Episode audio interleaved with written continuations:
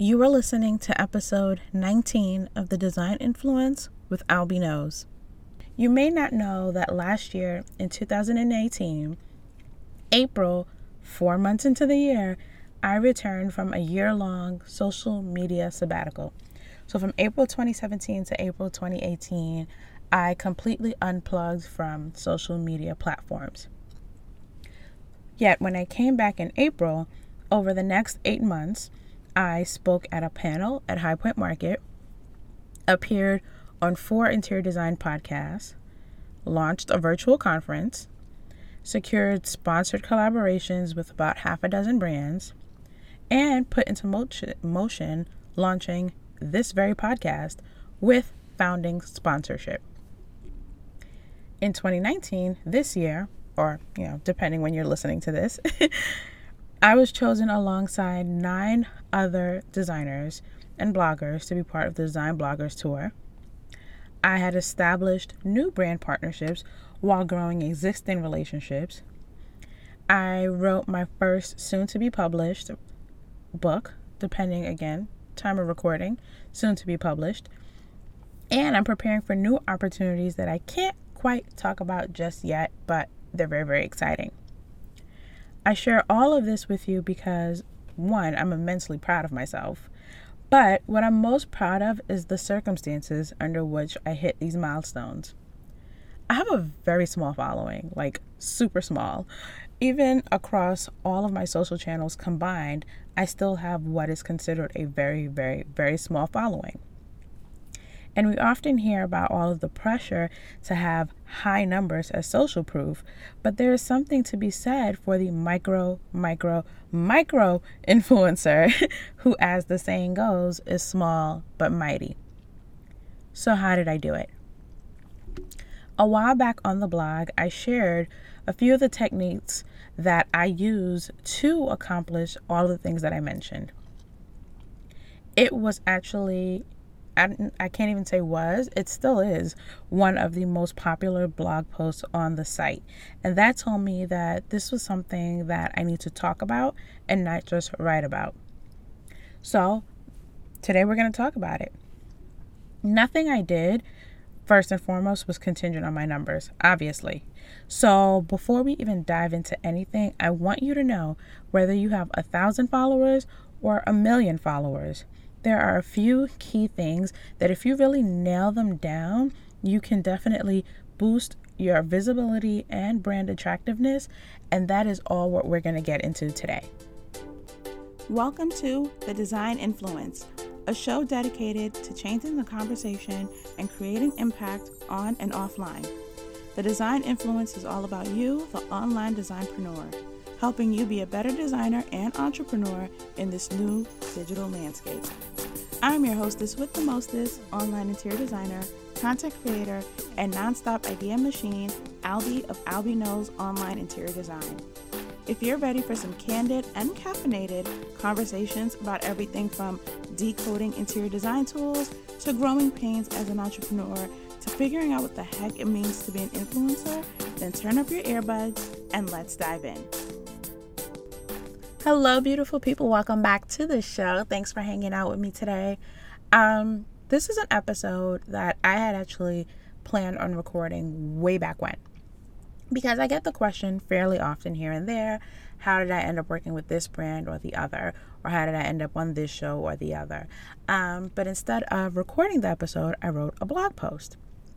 And then the blog post blew up. And not like viral blew up, it, nothing that crazy. But just kind of in looking at my numbers, I realized that this was something that really, really interested people a lot more than I realized. And so I want to talk about it with you today.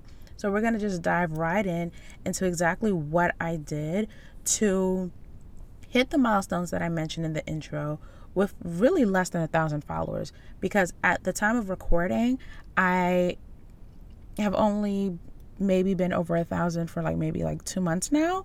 Um, so essentially, everything I did, I was still at less than a thousand followers. And I say that very broad stroke, but that really is the case, whether it was Instagram, YouTube, Facebook, none of my channels have more than a thousand followers. Well, Instagram does. That one passed a thousand, but none of the rest have more than a thousand followers. So, how did I do it? The first thing I did was realize that my talent is my influence, plainly and simply put. If you listen to last week's episode, then you know it was all about the power of positioning yourself as an influencer, if that's something you want to do. And if you haven't listened to that episode, I definitely would advise you to stop listening to this one right now. Go listen to that one first and then come back. I mean, I guess you could listen to it afterwards, but in any case, if you listen between the lines, though, then you also would have picked up on the fact that quote unquote influencers are expected to evoke emotion and inspire action from their audiences, whether it's to spark a conversation or sell a product. So, when pitching myself, whether it was for a partnership or an interview, I made a point of, yes, sharing my skills and my unique position as an e designer, but I did so with a little bit more thoughtfulness and intention. So I shared how I was an online interior designer and a content creator, but how that could truly be valuable to their audience, how I could connect with their audience. And if you listen to almost any of the previous guest episodes on this show, you'll see that that's what almost all of them have in common their ability to leverage their talent for more than just providing a service. I am certainly not the only e designer or broadcast or blogger or podcaster out there, but I leaned heavy into these roles while also highlighting how it would align with their objectives.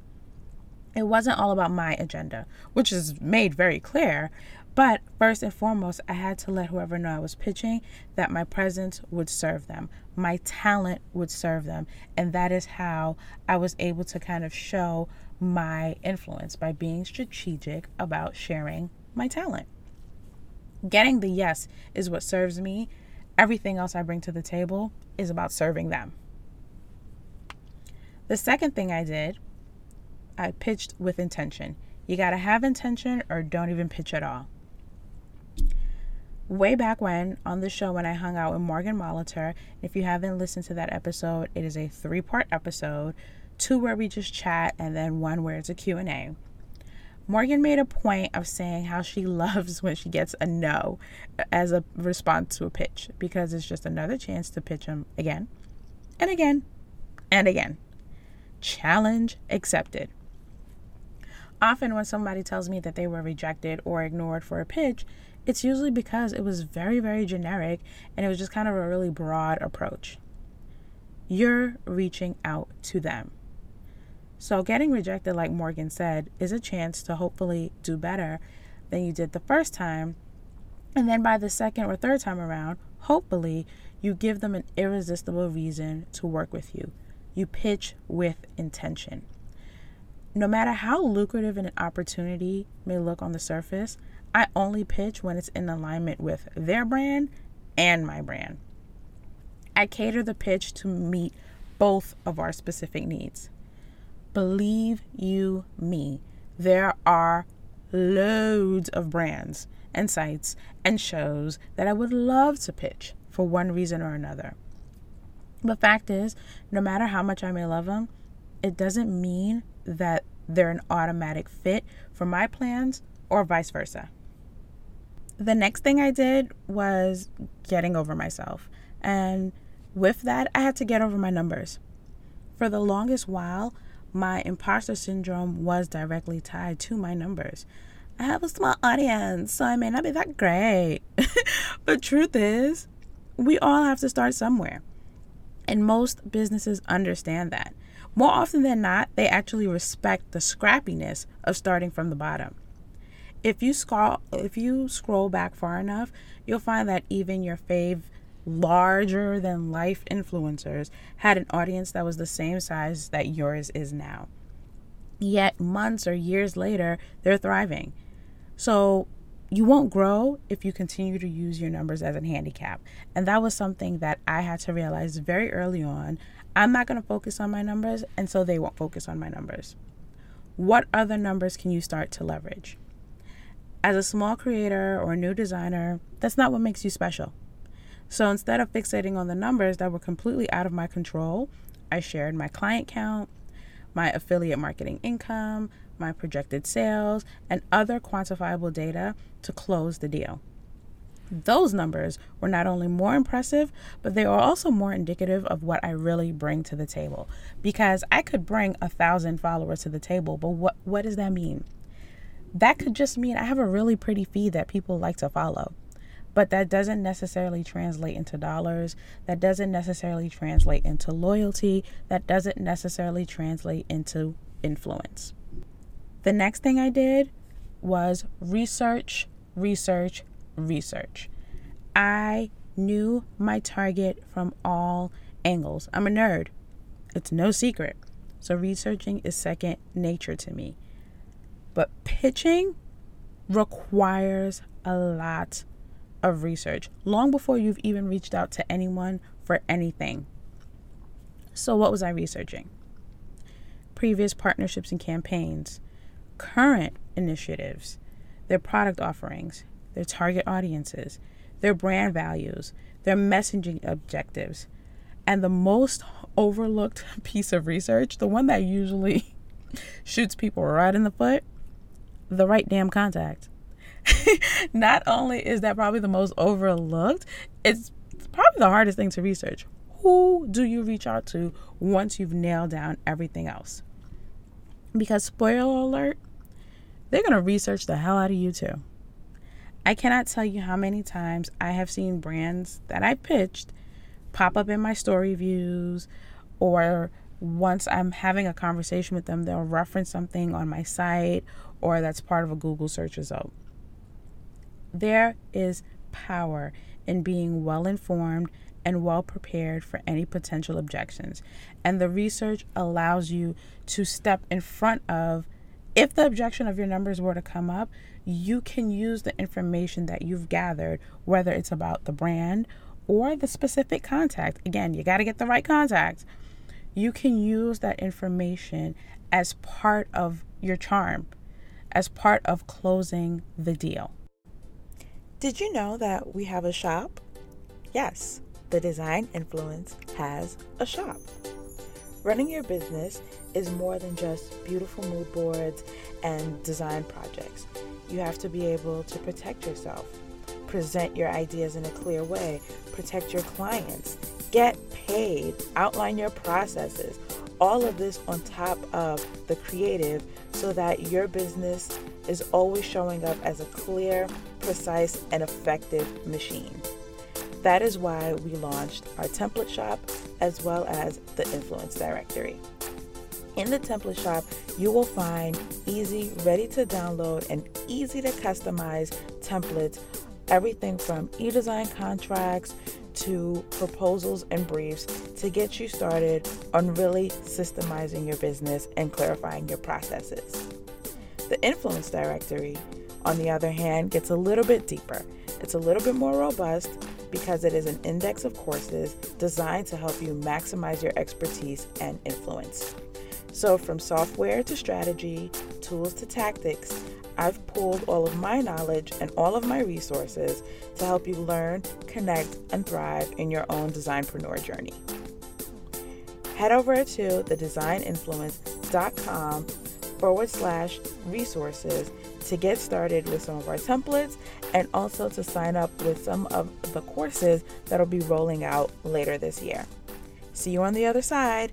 Now let's get back to the conversation. Lastly, I bragged on myself. Even if it was just a little bit at a time, I bragged. As Rachel Moriarty said in our chat, bragging is about social proof. Brands want to know who you are and all the wonderful things that you do. So why not tell them? With every pitch I submit, I share my idea and where I could see our partnership going. But I also share about myself as a toddler mom, a military wife, a soon to be published author, a podcast host, a feature design blogger, a brand ambassador, and whatever else that will add to my credibility. The key is only sharing what is relevant. For a writing opportunity, what else have you written? For a speaking appearance, where else have you spoken? For a sponsor collaboration, who else have you worked with? even where you may not have explicitly had the same experiences, what have you done that aligns with what you're trying to do? This calls for a lot of self reflection, but it'll be worth it as you start to find more value in what you've done, making it easier to share and easier to brag. I went from sending pitches that were basically saying, Hey, I'm awesome. I think you're awesome. Let's be awesome together. To then breaking down exactly how my awesomeness is relevant to them, what my exact awesomeness is, and what that can mean for them and for their audience. So, yes, it is a brag, but as Rachel said, it really is all about your social proof. It's all about the cover letter that goes to your resume, so to speak. So you dig in and you really think about what you've accomplished, no matter how big or small, what you have created outside of just being a designer, what makes you special, and you share that with the brands. Show of hands if you have a publicist. Now, I can't see you, but I'm willing to bet a small amount of money that no one is raising their hands. Most of us have to be our own publicist, hype man, and media team. One of the courses that I plan on releasing in the Influence Directory will be called Your Influence, focusing explicitly on how to optimize your influence no matter your audience size. And that is because we constantly hear about the numbers, the numbers, the numbers, but there's way more to landing the interviews and the collaborations than just your numbers my background in advertising and public relations has definitely come in handy. I won't lie. That is what my bachelor's degree is in. And I dig into all of that education when it comes time for me to submit ideas. And this isn't to say it gets me automatic slam dunks, but it helps. But it also has come down to remembering that I am the only one that truly knows what I bring to the table. No one else knows it as well as I do. So I have the responsibility to sell what I bring to the table. In the same way that we present and pitch ourselves to clients, no one does it for us, we do it for ourselves. We have to be ready and willing to do that same thing with publications, brands, podcast shows, and wherever else that we want to be featured. If we want to be in the room, we have to put ourselves in the room. For this most one recent one room challenge, for example, I was blessed yet again to work with major brands that I would have only dared to dream to work with. Those relationships didn't fall out of the sky. I have a God given talent, and so it is my job to tell them about it. So I did, and it was worth it each and every time. So now I want to hear from you. What is your unique influence? This is precisely why I said listen to last week's episode, episode what 17? This is precisely why I said listen to that episode first because it's all about the influence, digging into it and pulling it out. What is yours? How can you own it? And then once you've owned it, pitch it like you mean it. I'd love to know where you land on the topic. Specifically, I would love to know how comfortable or uncomfortable you are with putting yourself out there to be seen and featured for your talents. While you're listening to the episode, I want you to take a screenshot, tag the design influence, whether it's Instagram or Facebook, so we can keep this conversation going because it is one that I know I get a lot of questions about especially each time something kind of wraps up on my page. So, like after the Run Challenge, I get questions about brands that I've worked with. So, I really want to know where you guys land on this. Drop your thoughts in the comments, whether it is with your screenshot or below the corresponding post. And I want to see where everyone kind of falls in this category. Again, how comfortable or uncomfortable everyone is with pitching and being featured and putting themselves out there to be found. Thanks again for hanging out with me today. If you haven't already subscribed, I would love it if you do so so that we can keep the conversation going on a regular basis so you can always know when I drop a new episode. For sure, leave a rating or a review so I can know what you think about the show. And thank you again for making me part of your day. Now go forth and create your influence.